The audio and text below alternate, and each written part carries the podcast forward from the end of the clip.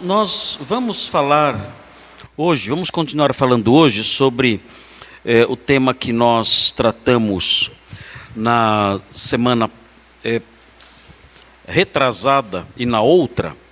Uh, nós começamos a falar sobre um tema importante da reforma protestante. É, e eu a, passei para os irmãos dois estudos sobre esse tema, que é Solos Cristos. Eu passei para vocês. Uh, aconteceu que na semana passada eu fui na conferência em Maringá eh, para falar sobre a reforma protestante lá. E aí então eu não podia, eh, claro, não podia dar continuidade aqui, né? Então hoje e no domingo que vem nós vamos terminar esse tema e aí depois nós voltamos para o livro de Atos. O livro de Atos, o capítulo 14, a parte sobre o evangelho chegando em Listra, falta só um pedacinho, faltam só três versículos para nós abordarmos. E é muito simples, é muito fácil, e nós estudaremos então quando terminar essa parte aqui. Ah, é a parte que, em que o apóstolo Paulo ele anuncia quem é Deus para os pagãos. Então é uma parte interessante, ah, que, que pode nos ajudar muito na questão do, do que é chamado por aí de pré-evangelismo. Quando nós temos um tempo maior para conversar com a pessoa que está sendo evangelizada por nós, nós podemos apresentar uma, uma mensagem pré-evangelística para quebrar da mente das pessoas conceitos equivocados sobre Deus, como aconteceu com os homens de Listra. Eles achavam que Barnabé e Paulo eram deuses. Eles tinham conceitos básicos de Deus é, errados, até infantis, supersticiosos. E no nosso país é assim também. No nosso país nós temos pessoas que têm conceitos de Deus absurdos. Há pessoas que inventam Deus do jeito delas. Elas falam, pra, elas falam assim, para mim, Deus é, e ela fala o que ela acha. E ela acredita que isso é verdade. Ela, ela criou um Deus na cabeça dela e fala que Deus é assim. E sai acreditando nisso. Então, esse texto de Atos 14, que nós vamos estudar eh, depois que eu terminar essa exposição, ah, esse texto nos ajuda a apontar para as pessoas que não conhecem nada sobre Deus, apontar para elas o que diz, a, a, apontar para nós o que dizer para elas. Olha, você tem que saber sobre Deus o seguinte, e aí colocar ali os itens que o apóstolo Paulo apresentou para os pagãos de Listra. Então é muito legal, é muito importante para que nós sejamos mais úteis na propagação da fé. Mas hoje nós vamos dar sequência ao, ao, ao tema da reforma protestante. Uh, comemoramos a reforma no dia 31 de outubro. Vamos dar sequência a esse tema. Onde, está aí, onde estão os slides? Pode, pode colocar do começo, por favor, Daniel? Um, para que os irmãos se lembrem rapidinho, solos cristos, pode ir passando. Nós falamos sobre isso, os problemas na época da reforma envolviam a, é, o adquirir a justificação por meio do que a gente chama de justiça infusa. O que é justiça infusa? A pessoa vai adquirindo a justiça, a justificação ao longo da vida. Então, na mentalidade romanista medieval, e hoje também, a justificação é um evento futuro. Você não é justificado aqui. Você vai, vai adquirindo justiça e quando você finalmente chega diante de Deus, depois inclusive ter passado pelo purgatório, então sim, Deus olha para você e fala: Ah, agora sim você é justo. Agora sim você foi justificado. Agora sim você adquiriu justiça pela fé em Jesus, pela observância dos sacramentos, pelas boas obras e por ter passado pelo purgatório. Então agora você é justo diante de mim, você pode entrar no céu. Então é a justiça que vai sendo infundida, instilada na pessoa ao longo da vida e até depois da vida, um pouquinho, lá no purgatório, e é algo que acontece só no futuro. Você não pode falar assim, olha, eu fui justificado. Isso não existe no romanismo medieval. Isso não existe. A justificação é lá na frente. Você não pode falar assim, olha, eu fui justificado mediante a fé somente. Não, você não pode falar isso. Então, o que nós temos no romanismo é essa ideia. Agora, dentro da teologia eh, protestante, reformada, paulina, a justificação é algo que acontece lá atrás para a gente. ela acontece no dia que a gente se converte. No dia que a gente crê em Jesus como Salvador, nesse momento, nós somos justificados. Então nós dizemos assim: olha, a justiça me foi dada, não é justiça infundida a, a mim aos pouquinhos, não, ela me é atribuída, ela me é imputada. Como a justiça é imputada a mim se eu acabei de me converter? Não, é que a justiça de Cristo é imputada a você. É como se Jesus tivesse um manto, uma capa chamada justiça. Aí você crê nele, quando você crê nele, ele pega essa capa dele e coloca sobre você. Ele impõe a justiça a você. E aí então, você segue a vida já justificado. Como? Mediante a fé, não por obras, não por obras, mas mediante a fé somente. Então, para a teologia paulina, a justificação acontece lá atrás, quando você se converteu. Mas e as boas obras? As boas obras envolvem o crescimento na santificação, não na justificação. Santificação é o aperfeiçoamento do caráter do cristão. Isso ele vai adquirindo aos poucos, não tem dúvida.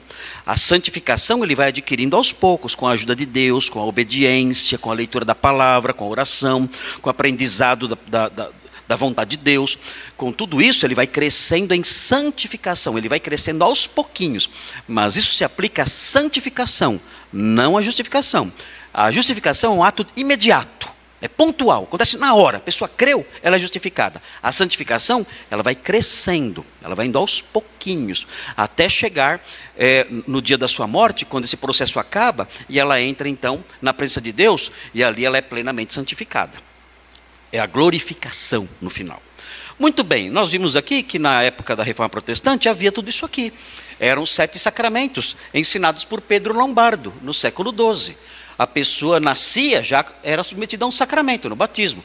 E até a morte ela submetia ao sacramento da unção de enfermos ou da extrema unção. No meio do caminho, ela se submetia à Eucaristia à penitência várias vezes. As outras, as outras, os outros sacramentos aconteciam uma vez só na vida. Esses aqui não. Esses dois aqui aconteciam várias vezes.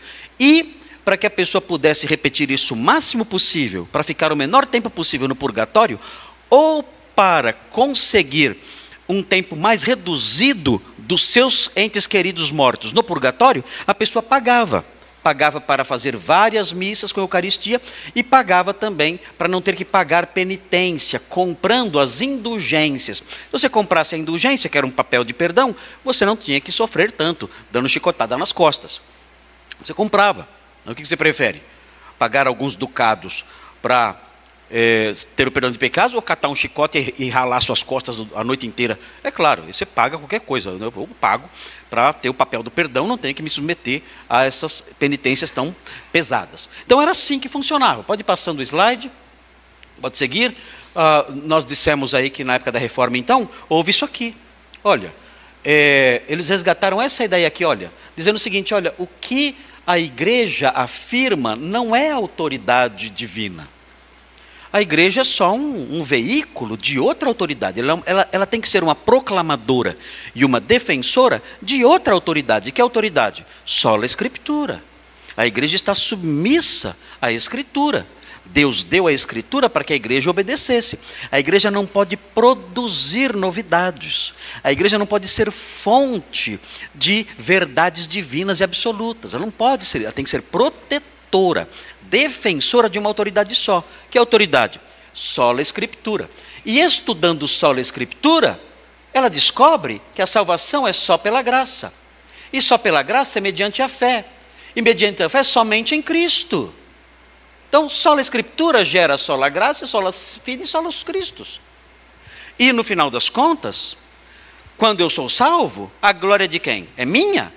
Eu conquistei a salvação por minhas obras? Não. No final de tudo, a glória por todo esse processo é somente de Deus. Só lhe deu glória. Aí tem as cinco solas da reforma: sola Escritura, sola graça, sola fide, sola Cristo, sola, só lhe deu glória. Pode ir passando. Ah, falamos, volta lá, volta no slide anterior. Falamos que hoje em dia isso tudo foi abandonado, infelizmente. No meio evangélico isso não existe mais. Hoje em dia, como na época, temos a escritura sim. Só a escritura? Não. Tem igrejas evangélicas que, que até proíbem estudar a Bíblia. Sabiam disso? Sabiam disso? Igrejas evangélicas que proíbem o estudo da Bíblia. Por quê? Eles falam assim, o pastor fala assim, a letra mata. Hã? Quanta ignorância, né? A letra mata. Eles pensam que letra é a Bíblia. Eles, por não estudarem, exatamente por não estudarem, eles acreditam que a letra mata é o que se refere às escritas, é o estudo bíblico. Teve aí na, na CCB, que os, os, irmãos ouviram falar, né? Da Congregação Cristã no Brasil, teve uma convenção de jovens, com milhares de jovens. E o pastor subiu no púlpito e ele expulsou o demônio do estudo bíblico. Expulsou o demônio. Eu vi, eu vi, eu escutei. Eu tenho o trechinho. Ele está amarrado, sei lá o que, lá tá, eu repreendo agora o demônio do estudo bíblico. Então, quem estuda a Bíblia é com o demônio do estudo bíblico.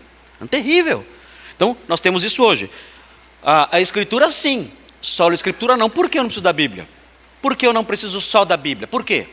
No meio evangélico existem os profetas, as revelações. Não tem? Você nunca foi numa igreja que tem revelação? É o que mais tem. Você vai na igreja, a pessoa sobe lá na frente e fala: Deus está me revelando, para que eu vou estudar a Bíblia? Dá o maior trabalhão. Para que eu vou estudar a Bíblia se Deus me revela na hora? Hã? Eu subo ali, ó, Deus está me falando agora que não sei o quê, invento qualquer bobagem e falo o que Deus está falando. Para que eu vou parar, me debruçar sobre o texto bíblico, me voltar para as línguas originais, o trabalho que dá, quanto é difícil, ler comentários exegéticos, descobrir o sentido das coisas, preparar um sermão, gastar horas e horas preparando o sermão, trazer aqui para os irmãos tudo prontinho ali, fruto de um trabalho árduo. Para que eu vou fazer isso? Para quê? Se Deus fala na hora comigo. Então, há muitas fontes de autoridade hoje. A Bíblia acaba ficando, sei lá, em quarto, quinto lugar. Tem gente que pode ir numa igreja evangélica durante 10 anos e não aprender absolutamente nada da Bíblia. Nada. O pastor vai lá na frente, ele lê um texto e começa a falar bobagens. Você não aprende nada. Tem gente que pode ir numa igreja durante 5, 10, 20 anos e não aprender absolutamente nada. Só revelação, só Deus me revelou, Deus está levantando um grande exército. Já ouviram essa? Deus está levantando um grande exército. Já ouviram essa? Isso aí é mato. O que mais? Deus, o Senhor está dizendo: eu, eu ouvi o seu, eu vi as suas lágrimas. Já viram essa? Essa aí é mato, essa aí é mato. Essa aí, é, é, Deus está me dizendo agora, eu vi as suas lágrimas. Ah, ele viu. Ah, isso aí é mato. Todo revelador, todo falso profeta fala isso aí. E o povo então chora ali. Ah, ele viu minhas lágrimas. Que viu nada. Deixa de bobagem, é lixo. Joga isso no lixo. É invenção, é invenção. Quando vocês vão acordar para perceber a safadeza desses pilantras, mas não acordam o povo evangélico não pode perder a chance de ser enganado. eu não vou perder a chance de ser enganado. Eu não vou perder essa chance. É mais uma chance que eu tenho de ser enganado. Então vamos em frente. É triste. Qual a razão disso? Abandono de sola escritura. A escritura sim, olhe lá. Só a escritura não. A graça de Deus sim, a fé sim, Cristo sim, mas só a graça, só a fide, só os Cristos não. Você tem que fazer a sua parte. Quer ir para o céu? Tem uma parte que é por sua conta. Jesus pagou? Pagou assim uns 70% ele pagou na cruz. Os outros 30%, ó, rala, senão você não, você não escapa, não. Isso. É a salvação pelas obras. No final, o papo de que Cristo fez 90%, eu faço 10% é mentira. Porque na prática, Cristo não fez foi nada. Você é que tem que fazer tudo. Na prática é isso. Isso não é cristianismo. As igrejas que ensinam isso estão ensinando um evangelho diferente, é outro evangelho. São seitas ensinando mentiras terríveis, e as pessoas que estão lá estão todas caminhando com a maior sinceridade do mundo, estão todas caminhando para o inferno, acreditando na justiça própria.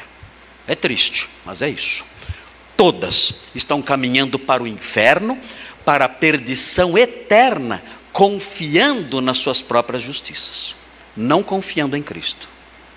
Eles confiam no seu, nas suas boas obras, no seu esforço pessoal, na sua dedicação, na sua religiosidade, na sua obediência, na sua bondade, confiam nisso, confiam em si.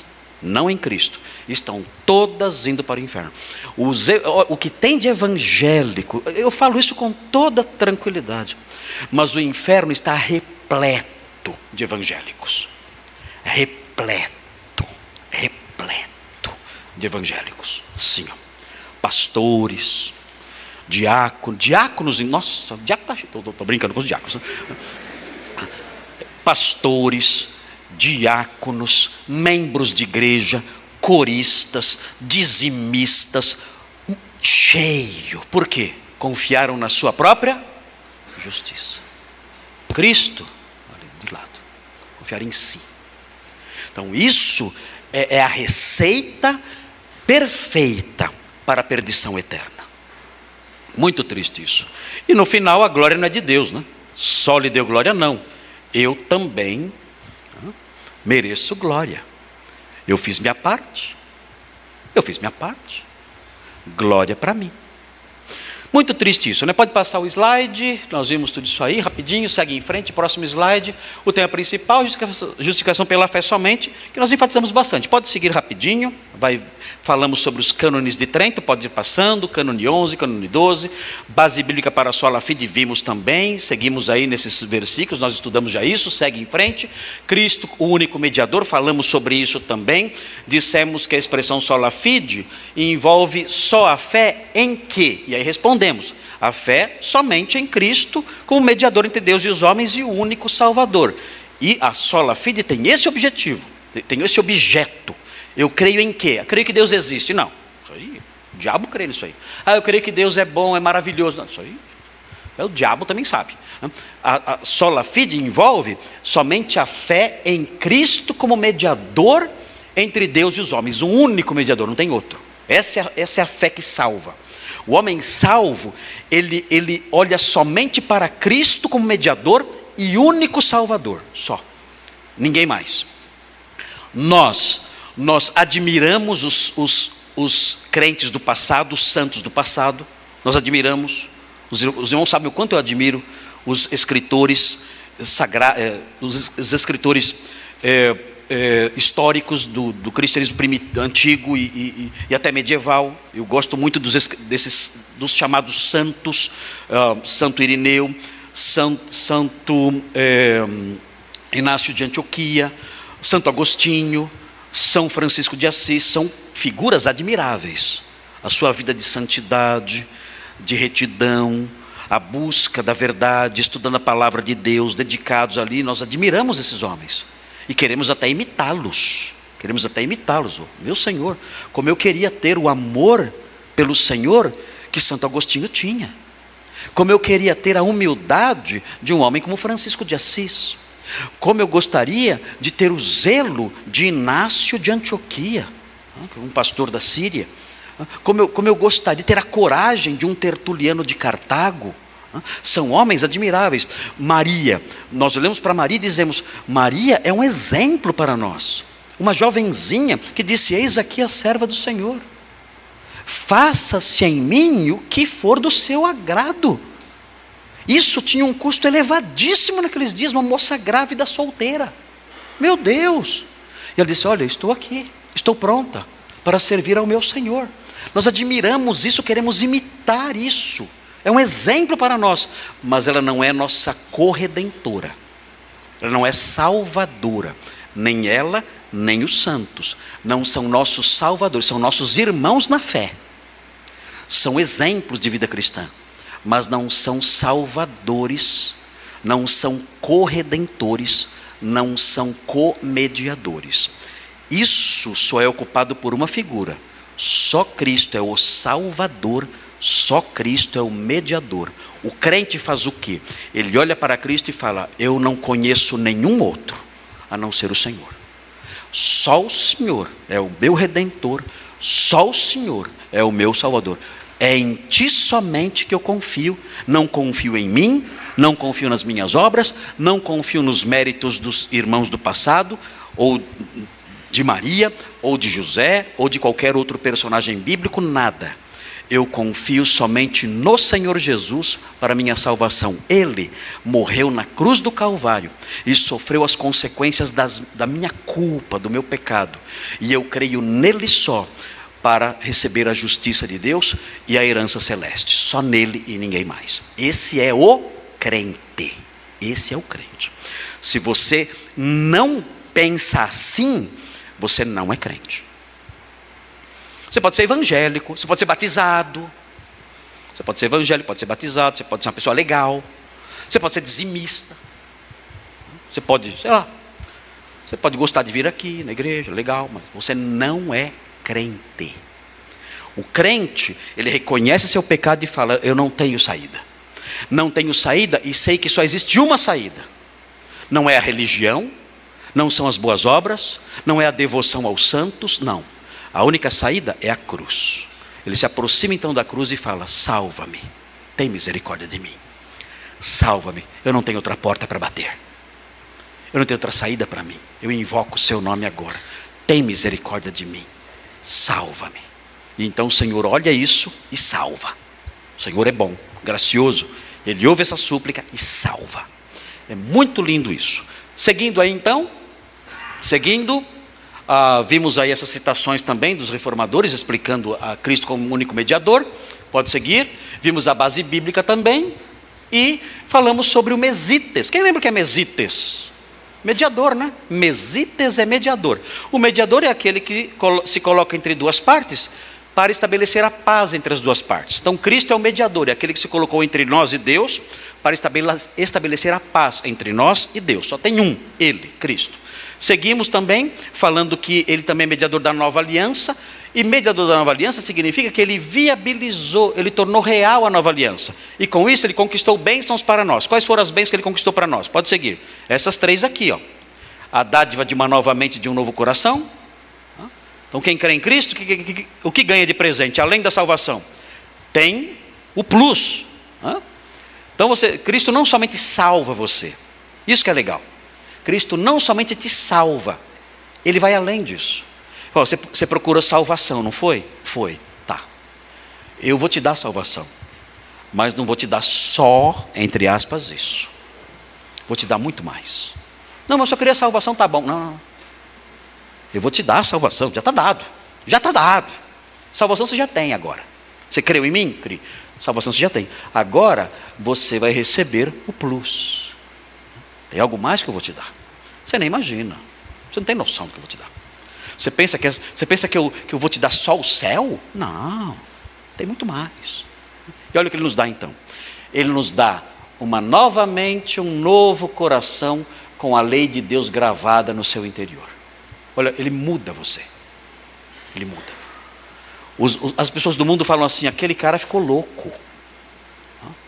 Ele mudou totalmente. Antes ele era um cara tão legal, ia nas baladas com a gente, na mulherada, caía na lama. Agora ele não quer mais saber disso, não. Aconteceu com ele? Ah, ficou louco. É assim que o mundo fala. Mas não é. É que a pessoa mudou. Quando ela creu em Cristo, a fé a transformou. É a nova aliança. A nova aliança promete isso. Quem crê em Cristo ganha isso de presente. É um presentão, a meu ver. É um presentão. A pessoa muda. É uma nova criatura, uma nova pessoa, uma outra mentalidade. O modo de pensar dela muda. Antes ela pensava que nem porco. Porco, quando vê lama, faz o quê? Nossa, que gostoso. A lama, que gostoso a lama. Não, que, que, oh, porco, mas que jeito estranho de pensar, né? Mas ele é porco, ele vai pensar o quê? Solta ele para você ver. Não tem jeito, ele é porco. É, ele vai querer a lama, não adianta. Não, vamos dar uma lavadinha nele. Pode lavar e solta, não adianta, ele vai voltar. Agora foi tirado o coração de porco. Não é mais coração de porco. Tem outro, ele tem o coração de ovelha. Ele não é mais aquilo. Ele vê a lama, ele não, sei não. Oh, mas pula aí, não, não, estou fora. Ele não quer saber. Ele não é obrigado a isso. Ele não é obrigado a isso. O próprio coração dele não, não tem prazer mais nisso. Ele mudou.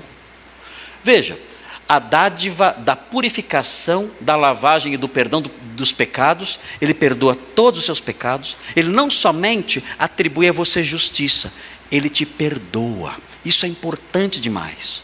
Porque nós, eh, quando nós nos lembramos dos nossos pecados, depois de crentes, nossa consciência nos incomoda. Nós ficamos pensando assim: como é que eu fui fazer isso? Por que eu fiz isso com a minha esposa? Por que eu fiz minha esposa sofrer tanto? Por que eu fiz isso com o meu marido? Por que eu fiz meu marido sofrer tanto? Por que eu fiz isso com os meus pais? Meu Deus, meu Deus. Quanto, quantos meus pais sofreram por minha causa? Quanto a minha mãe chorou por minha causa? Por que eu fiz isso com os meus filhos? Quantos meus filhos sofreram por minha causa? As coisas que eu disse, as coisas que eu fiz, quanta maldade eu cometi. Por que, Senhor? Senhor, como eu estou arrependido disso? Então nós aprendemos na nova aliança que na dádiva da nova aliança que ele purifica, lava e perdoa. Então a nossa consciência é restaurada. O Senhor me perdoou. Senhor, eu lamento por tudo aquilo que eu fiz, mas eu estou feliz, porque o Senhor me, o Senhor me perdoou. Eu fui lavado. Eu sou alvo mais que a neve. Alvo mais que a neve. Ele me lavou. Meus pecados eram vermelhos como carmesim, eram escarlate, impregnados. Ele me lavou. Agora eu sou alvo mais que a neve. Então eu posso deitar na minha cama gostoso, hein? colocar a minha cabeça no travesseiro feliz e dormir com a consciência sossegada. O Senhor me lavou, o Senhor me perdoou, Ele apagou todos os meus pecados. Ele pegou os meus pecados e os jogou nas profundezas do mar e não se lembra dele mais. Esqueceu dos meus pecados. Esqueça você também. Ele jogou seus pecados no fundo do mar e acabou. Isso é lindo demais, isso é maravilhoso. Isso restaura a, a, a, a nossa saúde emocional. É incrível como a culpa judia das pessoas. Mas quando aprendemos isso, nós somos libertos. Isso restaura a nossa paz, a nossa saúde emocional. E mais, Ele nos dá o seu Espírito Santo. Sabe aquele vazio no coração? Sabe aquele vazio no coração? Tchau, vazio. Tchau. O Espírito Santo vem e habita. E ele enche tudo. tudo. Jesus falou assim: olha, aquele que crê em mim, rios de água viva fluirão do seu interior. E João explica: ele disse isso a respeito do Espírito que ele daria aos que nele crescem. Imaginou? Você olha o seu coração, é um deserto seco, vazio, horrível, aquele chão estorricado. Ele transforma em rios de água viva, fontes brotando, plenitude completa. Você nunca mais tem sede, você nunca mais tem fome, você nunca mais sente aquele vazio, nunca mais. E enche tudo rios de água viva, borbulhando, se espalhando, inundando tudo no seu coração. O crente não sabe mais o que é o vazio no interior, não sabe. O crente não sabe mais o que é ter fome e sede no coração, ele não sabe o que é isso. Não sabe. Passou, essa fase passou. Nunca mais ele tem isso. Então é algo maravilhoso. Os incrédulos sabem o que é isso. E os incrédulos estão acostumados com isso há tanto tempo que eles acham que é normal. Ele sente aquele vazio no coração e fala, é assim mesmo, né? Acho que, sei lá, é a vida, né? É a idade, sei lá o quê. Eles acham uma desculpa. Acho que eu vou fazer uma terapia, né? Para ver se eu né, consigo dar uma melhorada. Porque eu não sei, às vezes eu sinto uma angústia, eu sinto um vazio, eu sinto uma tristeza. Não sei, acho que eu vou tomar uns remédios, né? Toma uns remédios, toma, toma remédio. Aí cura tudo. Né? Toma um remédio, um tarja preta, derruba até elefante. Né? Toma lá, ah, agora estou em paz. Ou então vou, quem sabe, quem sabe uma ervinha pode ajudar, né? Uma ervinha pode ajudar, um craquezinho pode ajudar, né? um pozinho pode ajudar. Será que não? Pode. Opa, por um tempinho pode. Né? Só que continua. Né? É matar a sede com água salgada. Tudo isso é água salgada. É matar a sede com água salgada. No final só aumenta a sede. Mas quando a pessoa crê em Jesus, aí não. Aí são rios de água viva. Ele enche o nosso coração o Espírito Santo habita na pessoa para sempre. Então, esse é o crente, esse aqui. Ó. Conhece alguém assim? Conhece alguém assim? Isso aqui, ó. Essas três bênçãos. É, é, é, esse é o indivíduo que creu em Cristo. Ele tem tudo isso aqui. Ah, eu não tenho. Não. tem um jeito de ter. Como? Sola fide em solos Cristos. Sola fide em solos Cristos, você ganha o céu, e de lambuja, tem essa palavra ainda, lambuja? Quando era pequeno tinha, não? Você ganha o céu, e de lambuja ainda ganha isso aqui. Olha, só não quer ser crente, desculpe, mas quem é muito burro, é demais. É uma estupidez que não dá para medir. Quem não quer isso? Quem não quer isso? Tem que ser de uma cegueira que não dá para medir. É triste. Infelizmente isso acontece. Seguindo então aqui. Olha o que vem agora aqui. Ah, agora sim eu vou começar a aula de hoje. Até que enfim, né? Até que enfim eu começar. Mas eu vou ser rápido aqui, porque é, o nosso tempo é curto. Agora são 10 e 10 e eu tenho que deixar um tempinho para o, o pastor Paul. No finalzinho ele, ele vai dar uma palavrinha para nós. Mas olha aqui, o que é munus triplex? Já ouviu falar de um triplex? Não? Ok. O que é um triplex? É, vocês sabem, todo mundo sabe que é um triplex, né? Todo mundo sabe que é um triplex. O Brasil inteiro aprendeu que é um triplex, que é, de um que é do amigo de uma pessoa que nós conhecemos, né? Ah, uma benção. Esse amigo é uma benção, né? Mas aqui nós temos o munus triplex. O que é um munus triplex? Munus triplex, está aqui, ó. As três funções do mediador. Ah, que legal isso aqui. Isso é muito legal. Porque quando nós aprendemos é, o que é o munus triplex, as três funções do mediador, nós descobrimos que em Jesus nós temos tudo de que nós precisamos. Quem tem Jesus, tem tudo. Quem não tem, não tem nada. Minha, minha mãe cantava essa música. Vocês já ouviram essa música? Antiga. Alão lembra? Antiga, né? Quem tem Jesus tem tudo. Quem não tem, não tem nada. Mas quem tem Jesus Cristo, no céu já tem morada. Ó, oh, que bonito isso! Hein?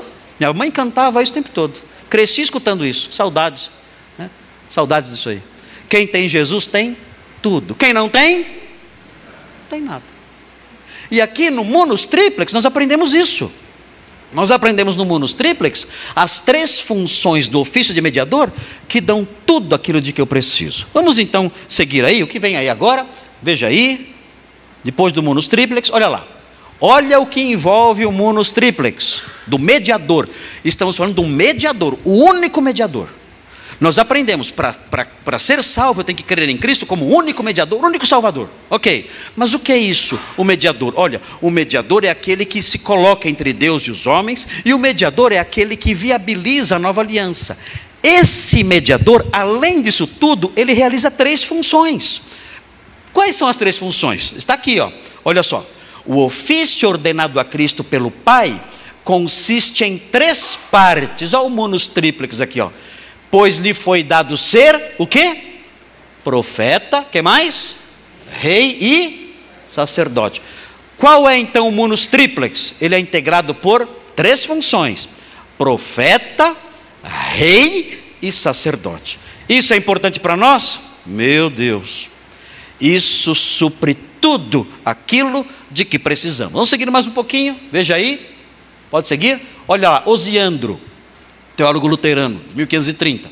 Devemos entender isto de seu ofício, que ele é Cristo, isto é, mestre, rei e sumo sacerdote. Mestre aqui abrangendo a questão do profeta, que era quem dizia as palavras de Deus.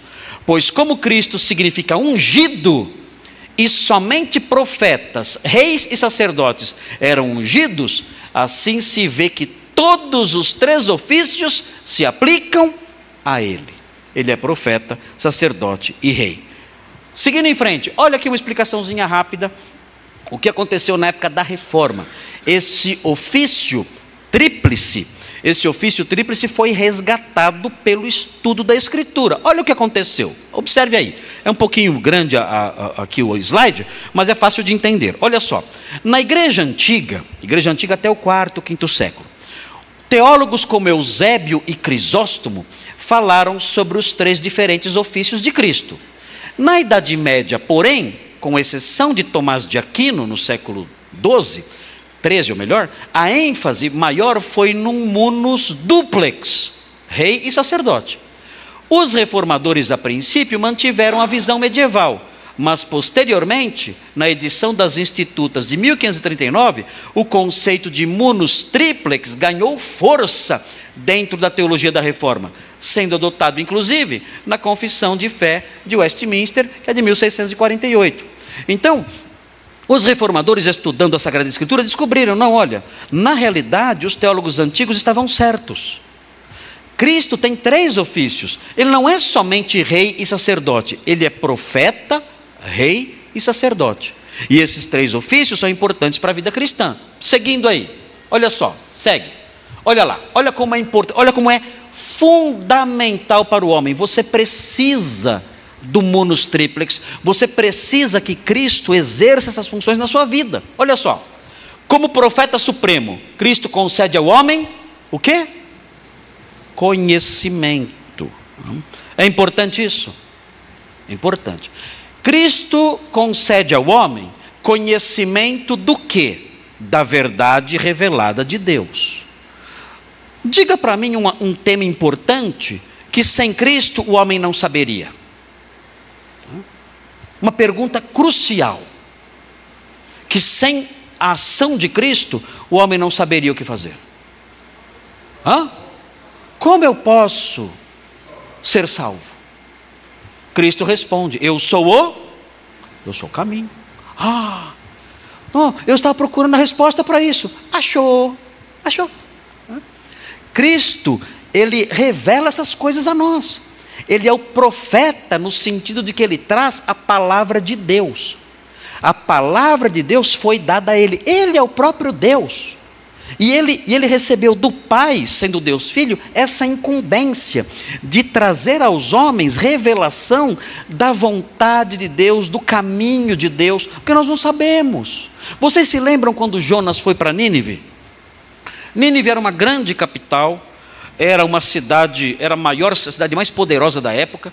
Jonas foi lá, pregou lá, todo mundo se arrependeu. Ele ficou bravo, porque ele queria que todos os Nínive morressem. Tinha muita raiva dos ninivitas, porque os ninivitas eram o povo que oprimia Israel. Mas o povo se converteu para a tristeza de Jonas. Então Deus falou para ele: Você acha que eu não teria misericórdia da grande cidade de Nínive, onde as pessoas não sabem discernir entre a mão direita e a esquerda? Oh meu Deus! Eles eram os conquistadores do mundo e não sabiam discernir entre a mão direita e a esquerda, não sabiam nada, nada. Então, o homem é assim, o homem não sabe. Quando Jesus olhou para as multidões que o seguiam, ele ficou com pena delas, porque ele disse: elas são como ovelhas que não têm pastor. Como é uma ovelha sem pastor? Ela não sabe para onde ir, não sabe que direção tomar. Vêm os problemas, os, os, as ameaças ali da vida, da vida no campo, ela não sabe como lidar com aquilo. Ela não sabe fugir, que direção tomar, que medidas tomar para se livrar daquilo, ela não sabe. É uma ovelha perdida, sem pastor. O homem sem Cristo é como um homem num barco sem bússola, perdido no Oceano Atlântico. Ele estará no meio do oceano sem bússola. Ele diz: Para onde eu vou? Eu acho que é, acho, acho que o porto é para lá. E ele começa a ir para lá. Depois ele fica confuso e diz: Não, acho que não é para lá. Eu acho que é para trás. E ele vira o barco de novo e vai em outra direção. E fica rodando a vida toda, sem saber para onde ir. Perdido, totalmente perdido. Cristo é o profeta. É o profeta de Deus. Ele revela a vontade de Deus. Ele diz para você: olha, o caminho certo é esse aqui. Como eu devo viver em casa? Cristo ensina. Você deve viver em casa desse jeito. Como deve ser meu casamento? Seu casamento deve ser desse jeito. Como eu devo tratar meus inimigos? Você deve tratá-los dessa forma. Como eu devo agir em relação ao culto a Deus, a cultuar a Deus? O que eu devo fazer? Olha, você deve cultuar a Deus dessa forma. Cristo dá informações, transmite conhecimento, como profeta que ele é. Outro, Cristo, como sacerdote perfeito, realiza propiciação diante de Deus e obtém perdão para o pecador. O que é propiciação? Quem sabe? O que é propiciação? Hã? Deus se torna Deus se torna propício ao homem. O que significa isso? Deus, Deus se torna alguém satisfeito com o homem. Deus está satisfeito com o homem? Vocês acham? Acho que não, né? Acho que não. A Bíblia fala que sobre, o, sobre a humanidade permanece a ira de Deus. O que é propiciação então? Propiciação é o ato, é o ato de apaziguar Deus, cumprindo as suas exigências. O que Cristo fez então por nós? Ele apaziguou Deus cumprindo as exigências de Deus. Ele tornou Deus propício a nós. Ele fez propiciação. Estávamos debaixo da ira de Deus. Cristo fez propiciação e desviou a ira de Deus de nós. Então, por isso, Paulo fala: justificados, pois, mediante a fé, temos paz com Deus. Paulo falou: Eu recebi o ministério da reconciliação. É Deus e o homem em paz. Por meio de Cristo, temos paz com Deus. Então, isso é necessário? Sem isso, estamos todos condenados. Cristo realizou isso. Ele obteve a propiciação e obteve o perdão. E, isso é que é importante, como rei, forte e soberano, Cristo dá ao homem livramento. Ele, como um grande rei general, um grande general rei, como os, os imperadores do passado, ele invadiu um outro império. O nosso imperador, com sua força, sua majestade, seu poder, ele invadiu um outro império, onde nós éramos escravos. Que império ele invadiu? o império das trevas. Ele invadiu esse império. E quem ele capturou e levou com ele? Hã? Hã? Quem? É nós. Como falam os corintianos. Ele invadiu o império das trevas e nos capturou e nos transportou para o seu reino de luz um grande general. Nós estávamos lá, escravos. E escravos na pior condição, escravos cegos. Escravos cegos, nos achando, achando que aquilo era vida. E éramos escravos na escuridão. Mas ele invadiu o império das trevas. Grande general. E nos libertou do nosso algoz, o diabo, o mundo, nós mesmos. Nos libertou, quebrou as correntes e nos trouxe para o reino do seu Filho amado, nos trouxe para o reino de luz e agora estamos dentro desse reino. Ele é o nosso rei agora. Além disso, ele nos dá direção, ele, ele ordena, ele diz: Olha, é assim que vocês devem viver. Ah, mas eu não quero. Eu mando em você, eu sou seu rei. Eu sou seu rei. Ah, mas e, e, e a democracia? Não tem democracia aqui. Eu mando. Eu sou o rei. Eu mando você fazer. Ah, mas eu acho. Você não tem achar. Eu mando. Eu sou o rei. Mas eu, se não calar a boca, vai levar uma cetrada. O que, é, um, o que é cetrada? É pegar o cetro né, e bater com o cetro. Se você não ficar quieto, você será disciplinado. Você vai obedecer. Eu sou o seu rei. E o meu jugo é suave e o meu fardo é leve. Os meus mandamentos não são penosos. Os meus mandamentos são vida. E você é meu. Eu comprei você. Você é meu súdito. Eu trouxe você para o meu reino. E no meu reino eu mando.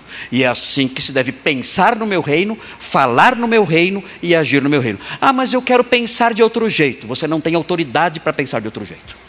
Você vai pensar como eu mandar você pensar. Ah, mas eu quero, eu, eu, eu quero é, fazer de outro jeito. Você não tem autoridade para fazer de outro jeito. Você vai fazer como eu mando você fazer.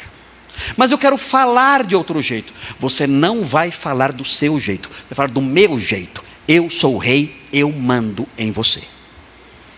Ah, meio antidemocrático, né? Seria preso hoje em dia, hein? no Brasil. Mas é isso. Ele é o nosso rei. Isso é bom ou mal? Irmãos, eu acho isso o máximo. Eu quero isso. Eu quero. Eu quero um rei. Eu quero um rei para dizer, Marcos, não. Ah, mas. Não. Ah, mas eu queria. Não. Quieto. Eu preciso disso. Um rei que mande em mim. O crente que não tem consciência disso, ele faz o que quer. Ele é um súdito rebelde. Ah, eu acho que a visão feminista, a visão progressista. O rei olha para você e fala: O quê? Ah, eu, é, é a minha opinião. Quem falou que você pode ter a sua opinião? Quem falou que no meu reino os meus súditos podem ter opinião própria? Quem falou? Quem disse isso? Vocês vão pensar o que eu mando vocês pensarem. É isso. Vocês vão pensar o que eu mando vocês pensarem e vocês vão jogar no lixo qualquer filosofia que eu mandar jogar no lixo. Eu sou o rei de vocês. Eu comprei vocês. Ah, eu sou dono do meu nariz. Não é. Eu paguei pelo seu nariz. Seu nariz é meu. Seu nariz é meu. Você vai me obedecer. É assim que funciona. Isso é importante para nós? É. Porque o homem moderno, ele não aceita isso porque ele não aceita autoridade. O homem moderno não aceita autoridade. O homem moderno aprende a rejeitar a autoridade já pequenininho. Criancinha, ele já aprende a bater na cara do pai e da mãe. Faz isso, Joãozinho. É, pá. Ai, amor, para de bater na mamãe. Ah, é? Tá. Outro na, no meio da cara. Ah, ele é hiperativo. Ah. Ele é hiperativo. Ele precisa de um remedinho. Ah, ele é doente. Ele, ele é o que? Ele tem TDAH. Como é que é? É TDAH que fala? Ele tem o quê? Ele tem TOD. Ele tem, ele tem transtorno. Ah, eu, eu, eu, irmão, toda criança tem transtorno. Toda. Eu, eu tinha. Olha, as crianças crescem sem saber o que é autoridade, se tornam adolescentes sem obedecer ninguém, crescem, vão para cima da polícia, chutam, xingam, ofendem no, professores, não tem respeito por nada. Nós, nós crescemos aprendendo a rejeitar a autoridade e enfiaram na nossa cabeça que toda autoridade é má e opressora. Esse sistema que está aí no governo e que fez a cabeça de, uma, de gerações ensinou isso. Toda autoridade é má e opressora. Toda autoridade é perversa, maligna e trabalha para a sua infelicidade. Isso é mentira. Nas escolas é ensinado hoje em dia que a criança não deve aceitar a autoridade do primeiro opressor que há na sua vida, que são os pais. Elas são ensinadas a se rebelar nas escolas. Elas ouvem palestras aprendendo a se rebelar. Pequenininhos, sete anos de idade. Na Bíblia aprendemos o contrário. Deus estabeleceu autoridades e Ele é a autoridade suprema. Ele fala: você não vai falar desse jeito. Essas palavras não estarão na sua boca, esses pensamentos não estarão na sua cabeça, esse modo de andar você não vai adotar. Ele manda e nós temos que nos curvar. E, uh, fechando um parênteses aqui, se seu filho bate na sua cara, você tem um problemão. Você não tem noção do que isso vai virar. Você não tem noção. E tem uma solução que dura cinco minutos e resolve para sempre. Chama vara de goiabeira. Vocês não têm ideia da bênção que é isso aí. Toda criança nasce com, to, com TOD, toda criança nasce hiperativa, toda criança nasce com transtorno bipolar, Toda, toda, toda. Eu tinha tudo isso aí. Eu curei isso aí com vara de goiabeira. Minha mãe curou isso em mim com vara de goiabeira. Uma benção. Barato, baratinho né? e eficaz. Curou. Curei de todas as doenças, eu curei. As minhas três filhas tinham tudo isso aí. As três. Uma pior que a outra. Vocês não têm ideia do que era curei as três. Cura completa. Abs Até hoje, pode ver. Ah, cadê? Tá, então aí. Olha lá, Isabela. Você tem TDAH? Não? Você tem transtorno bipolar? Não. Quem curou você? Que remédio eu usei? A vara de goiabeira. Queridos, fiquem à vontade para usar a vara de goiabeira. Claro, ninguém vai machucar a criança, não é isso. Ninguém pode machucar a criança.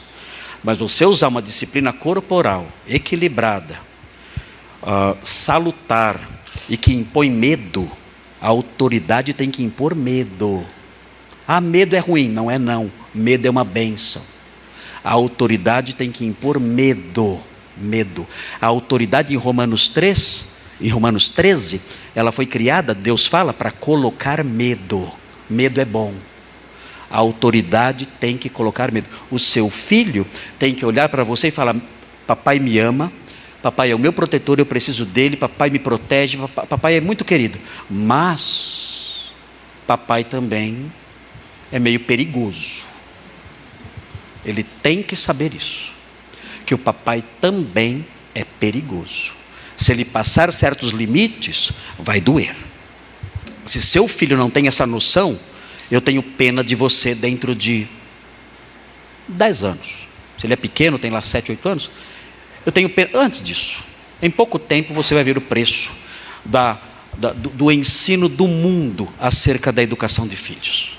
Você vai chegar a fatura em sua casa, do modo como o mundo ensinou você a educar seus filhos. Vai chegar a fatura. E aí você vai me procurar. Pastor, o que eu faço? Sabe o que eu vou dizer? Não sei. Agora? Agora você quer saber o que fazer? Agora? Sinto muito, senta e chora. Eu choro com você. Não tem muito o que fazer. Agora não dá para usar mais vara. Agora já era. Senta e chora. Vamos chorar junto. Não tem jeito. Fecha parênteses. Vamos continuar aqui. Tudo bem até agora? Tudo bem? Estão entendendo tudo? Muito bem. Importante aqui o que vem agora. O que vem agora aqui é muito interessante. Olha só essa, essa explicação aqui. Pode, pode colocar o próximo slide. Olha só, esse slide é um textinho um pouquinho maior, mas é muito importante que vocês entendam isso aqui, porque existe uma unicidade em Cristo que é importante destacar. Veja aqui, olha só. Os teólogos cristãos sempre entenderam que para exercer a função completa de mediador entre Deus e os homens, agindo como profeta, sacerdote e rei, Cristo teve que sendo Deus, assumir a natureza humana. Então, o nosso único mediador, ele é o quê? Ele é divino e ele é humano. Para poder realizar a função de mediador. Para ser mediador entre o homem e Deus, ele tinha que ser homem e Deus. Note a sequência. O mediador, portanto, é perfeitamente Deus e perfeitamente homem. Isso foi necessário especialmente porque o mediador, no trato com o pecado, devia pagar como homem a dívida do homem e oferecer como, como pagamento um sacrifício infinito. Deixa eu trocar em miúdos aqui. É assim. Depois a gente vai terminar vendo aí dois versículos. É assim: existiu no século XII um teólogo chamado Anselmo. Anselmo de Canterbury. Ele viveu na Inglaterra, na, na, parte sul da Inglaterra, uma cidade chamada Canterbury. Canterbury hoje é a capital, é a sede da igreja anglicana. O arcebispo de Canterbury é, fica lá, na Catedral de Canterbury.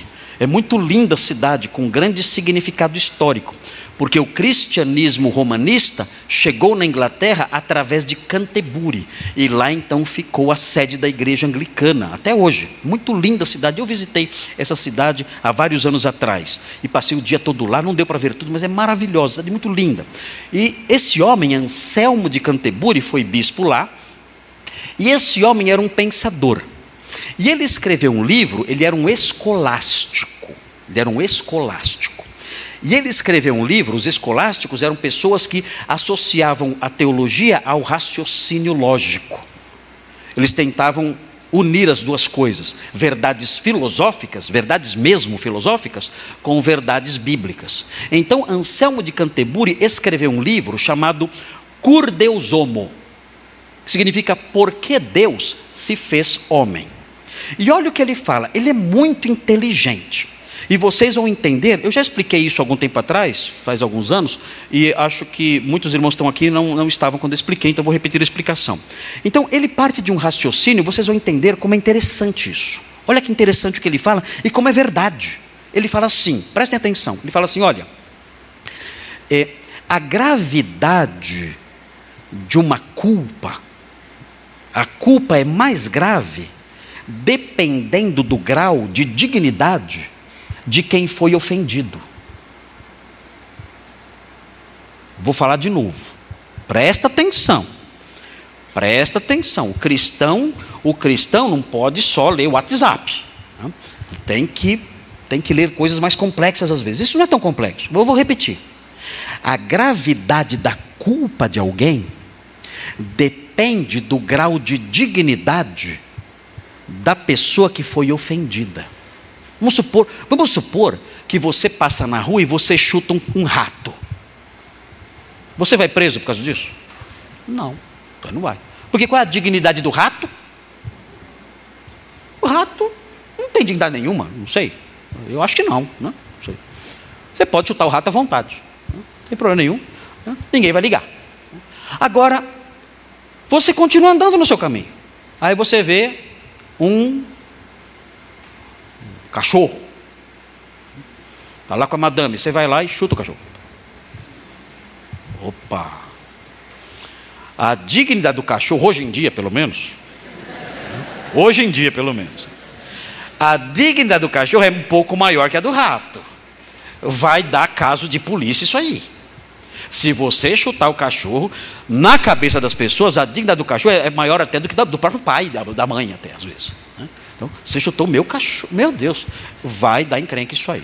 Ok, você paga lá uma multa, talvez, e segue o seu caminho. Aí você vê um mendigo na rua. Você vai lá e chuta o mendigo. E agora? Qual, qual é a dignidade maior, do mendigo ou do cachorro? Bom, a gente sabe qual é a resposta lá fora. Mas à luz da Bíblia, vai, à luz da Bíblia, a dignidade do mendigo é muito maior você vai sofrer, você vai sofrer uma pena muito mais alta. Você continua andando. Aí você encontra o juiz da cidade. E você vai lá e dá um chute no juiz da cidade. E agora? Agora complicou sua vida.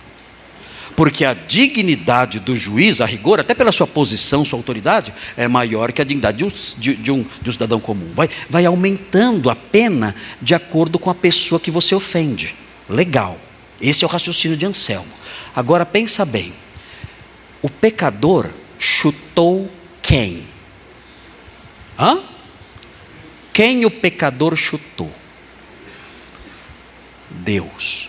Qual é o tamanho da dignidade de Deus? Qual é o tamanho?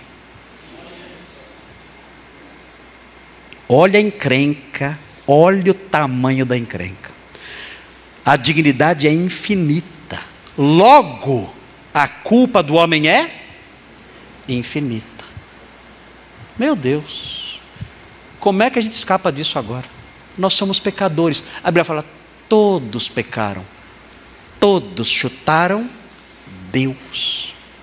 Se todos chutaram Deus, a culpa de todos é infinita. Como é que eu resolvo isso?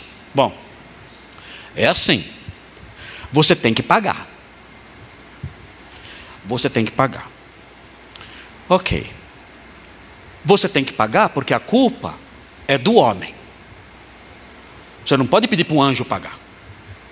Quem tem que pagar é um homem.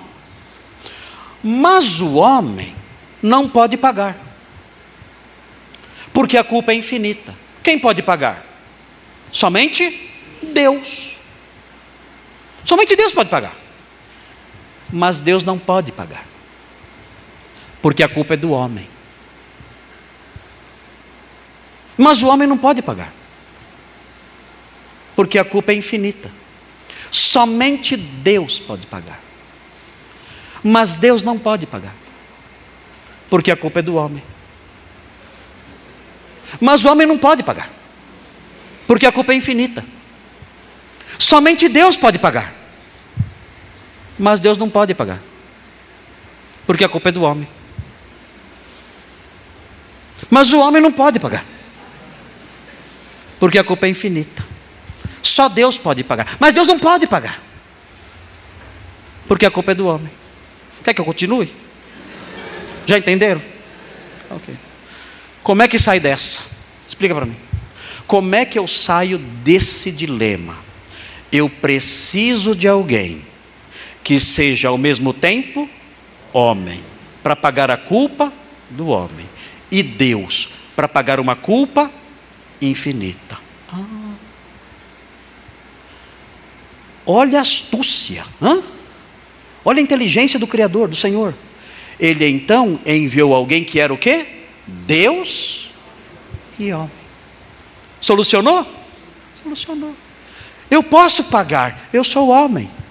E eu posso pagar uma culpa infinita, porque eu sou Deus. Solucionou o problema.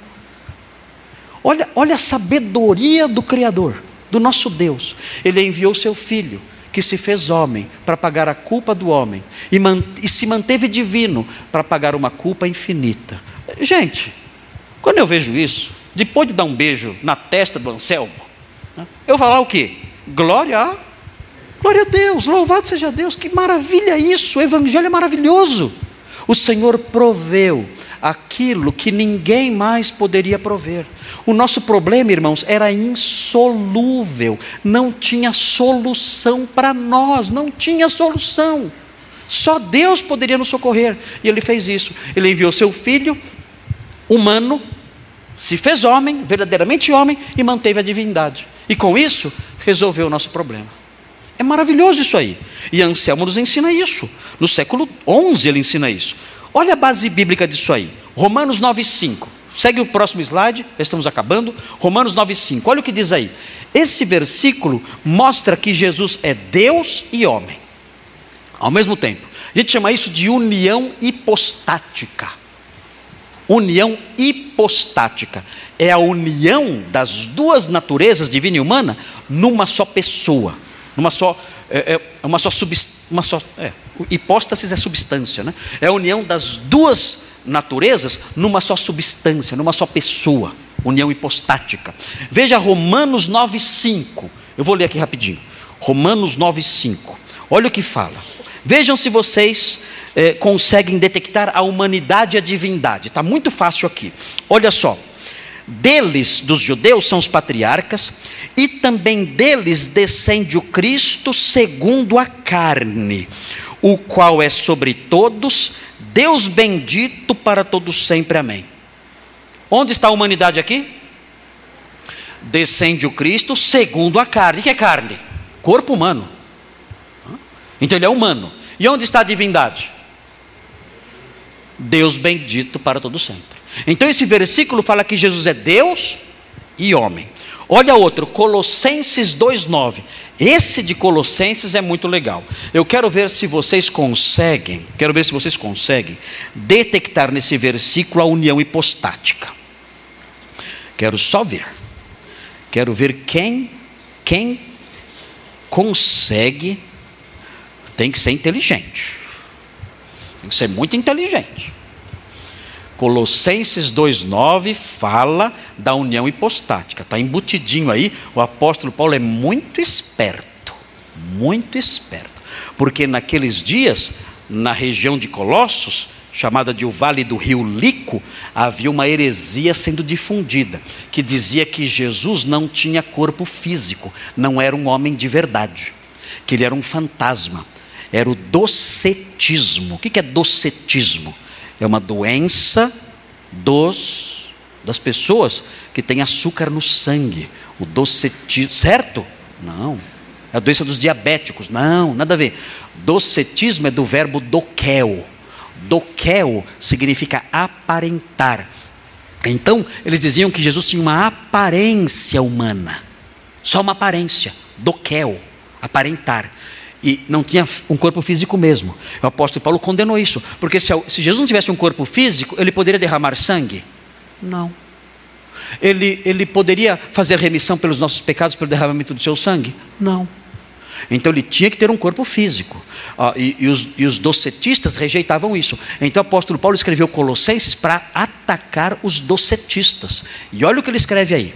Veja se você acha aí a humanidade de Jesus. Olha aí.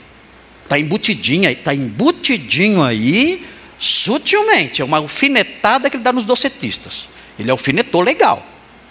o apóstolo Paulo era, era, era muito bom. Deu uma alfinetada que até doeu. Ah, é, é isso aí. Para eles aprenderem que estavam errados. Qual é? Fala lá. Porque nele habita corporalmente toda a plenitude da divindade. Onde está a humanidade? Acertou, miserável. Isso, isso aí. Corporalmente. Ou seja, ele tem um corpo. No seu corpo físico, ele, é, ele tem um corpo físico. E nesse corpo humano, físico, perfeito, habita o quê? Um pedacinho de Deus. É o que está aí? O que está escrito aí?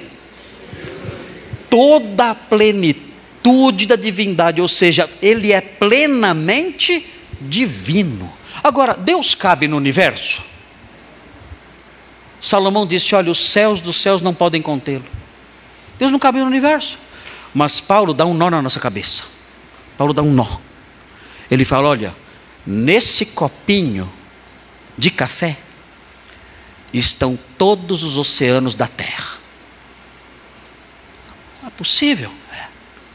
Nesse corpo de Jesus está toda a plenitude da divindade. A nossa cabeça não cabe isso. como pode? Como pode no copinho de café estar todos os oceanos da terra? Mas o que Paulo disse equivale a isso. Nele habita, no corpo dele, nos seus limites corporais, que ele é homem, ele é humano.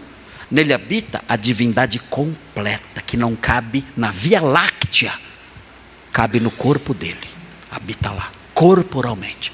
Ele é homem completo, tem um corpo humano completo e ele é divino. É divino, ele é Deus. Agora notem bem, notem bem, uh, isso, isso é um elemento da nossa fé. Nós então olhamos para o mediador e dizemos: o mediador, ele é Deus, e sendo Deus, ele pagou a minha culpa. E sendo homem, ele pôde pagar a culpa no meu lugar. Eu creio nele como a única saída para mim. Não havia outra saída para mim, para a humanidade. E o Senhor providenciou essa saída para pagar a minha culpa, uma culpa infinita que só Deus poderia pagar. Ele providenciou essa saída. E eu, e, e eu como crente, segui nessa fé, segui nessa direção, segui, na un, segui a única saída, entrei pela única porta possível para que eu fosse salvo. Esse é o crente que entendeu a mediação de Jesus. Agora é importante o seguinte: ah, se vocês olharem, Mateus 16, Vamos olhar lá rapidinho para terminar? É importante isso aqui. Importante isso aqui. Mateus 16. Quero deixar isso com vocês. Mateus 16, 13. Olha só o que acontece aqui. Muito importante isso. Para todos aqui fala assim: Indo Jesus pelos lados de Cesareia de Filipe, perguntou a seus discípulos: Quem diz o povo ser o filho do homem? Eles responderam: Uns dizem João Batista, outros Elias e outros Jeremias, ou algum dos profetas. Mas vós, continuou ele, quem dizeis que eu sou? Respondendo Simão Pedro disse: Tu és o Cristo. Ah, então ele é humano. O Cristo é descendente de Davi. Tu és o Cristo. Mas vejam, vejam como ele prossegue. Tu és o Cristo, descendente de Davi, consequentemente humano. Você é o filho de Davi, mas você não é só o filho de Davi. Olha só como ele continua. Tu és o Cristo, o filho só de Davi? Não. O filho do Deus vivo. O Senhor é humano, é o Cristo, descendente de Davi prometido, mas o Senhor também é o Filho do Deus vivo. O Senhor é homem e o Senhor é Deus. Vejam o que Jesus fala agora. Olha só. Olha só, depois que ouviu essa resposta, o que Jesus disse. Então Jesus afirmou: Bem-aventurado és, Simão Barjonas. Olha isso. O homem que, que crê nisso é o quê? O que é bem-aventurado? gente, aqui é a felicidade. Todo mundo quer ser feliz, né? Olha a felicidade. Pedro, o que você disse agora mostra que você é um homem feliz. Você é um Pedro, você é um homem. Você é pobre, você é pescador, você é teimoso, você tem um monte de problema, mas você é feliz. Você é fel... pela resposta que você deu, eu percebo que você é um homem bem-aventurado, feliz. Vejam a sequência agora, que fantástico isso. Olha só. Bem-aventurado é Simão Barjonas, porque não foi carne e sangue quem tu revelaram. O que é carne e sangue aqui? Pessoas, né? Seres humanos. Essa resposta que você deu, quem colocou essa resposta no seu coração, não foi uma pessoa, não foi um professor, não foi um pastor. Quem colocou essa resposta no seu coração foi quem? Está escrito aí. Mas meu Pai, que está nos céus. Ah, quem então coloca no coração da gente a visão certa sobre Jesus? Quem faz isso? Quem? É o pastor Marcos? Ah, o pastor Marcos colocou a fé no meu coração. Ah, coitado. Ah, o pastor Nicolas deu um estudo e colocou a fé no meu coração. Ah, que coitado. Ah, eu mesmo coloquei. Ah, tá bom. Você pôs a fé no seu coração. Quem põe a fé no coração da pessoa e torna a pessoa bem-aventurada? Quem? Deus. Que aí você olha para você e fala assim: Eu não sou crente. Não? Não. O que, que eu faço? Vou pedir para o pastor Marcos colocar fé no meu coração. Vou pedir para os pastores colocarem fé no meu coração. Dá? Não dá. E eu tenho que fazer então, Senhor, eu não, eu não consigo crer no Senhor. Eu ouço essas coisas, eu não creio. Mas eu quero fazer um pedido. Eu sei que o Senhor é a fonte da fé. Abra o meu coração duro, feito de granito. Abra o meu coração de pedra. Faça com que ele se rompa e coloca nesse meu coração de pedra, de mármore, coloca a fé. Nesse coração de gelo, faça com que o sol da verdade brilhe e esse coração de gelo se derreta.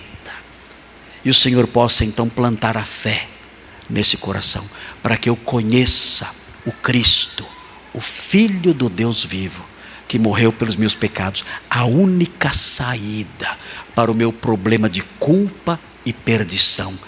Tem misericórdia de mim, torna-me bem-aventurado e deposita a fé no meu coração. O Senhor fez isso com um pescador pobre teimoso. Um pescador pobre teimoso. Há dois mil anos atrás o Senhor fez isso. Faça isso agora com este homem aqui, também teimoso. Abre o coração e coloca a fé no Filho de Deus, no Cristo, o Filho de Deus vivo. Deus ouve essa oração. E Ele planta a fé no seu coração. E você vai ser o quê? Bem aventurado. Muito lindo isso, hein? maravilhoso. Quem aqui é bem-aventurado? Amém, amém. Nossa súplica é para que todos sejam bem-aventurados. Agora, quem é bem-aventurado é bem-aventurado por quê? Quem colocou a fé no seu coração? Deus. O Pai nos revelou essas coisas. Muito bem.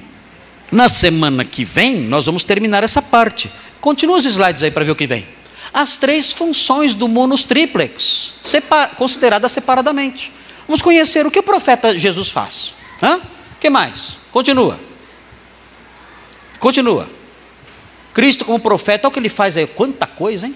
Continua. Olha quanta coisa. Nossa, ainda bem que é um domingo só, né? Continua. Vai lá. Cristo como sacerdote, o que ele faz? Tem várias coisas que ele faz. Nossa, quanta coisa. Vou ter que resumir, né? Cristo como rei, Continua, olha quanta coisa, muita coisa, hein?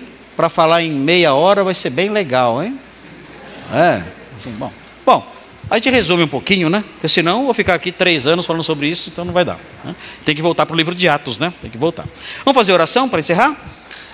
Senhor Deus, obrigado por esse tempo aqui. Abençoa-nos, ó Deus, nas nossas, uh, na nossa fé, no que diz respeito às coisas do Senhor. Ajuda-nos, ó Deus, para que uh, essas coisas fiquem no nosso coração e frutifiquem, e que nós possamos transmiti-las a outros. Obrigado porque Jesus é o mediador, é o mediador entre nós e o Senhor. Ele é o mediador da nova aliança, nos concede as bênçãos da nova aliança. E muito obrigado a Deus, porque Ele é Deus homem. E como Deus homem, Ele resolveu o problema do homem. Obrigado porque crendo nele, nós temos a remissão dos pecados, a propiciação, o Senhor, o Senhor se torna propício a nós. Nós te louvamos por tudo isso, por tudo que vimos e ouvimos nesta manhã. E pedimos que o Senhor continue a nos ensinar para que sejamos servos úteis e gratos ao Senhor. Abençoa aqueles que não te conhecem, que possam, ó Deus, é, receber a fé em Jesus e possam ser bem-aventurados. Ajuda, ajuda-nos nesses dias maus para que o seu evangelho eh, continue a se espalhar, mesmo em meio a uma geração tão distante, tão dura como a nossa.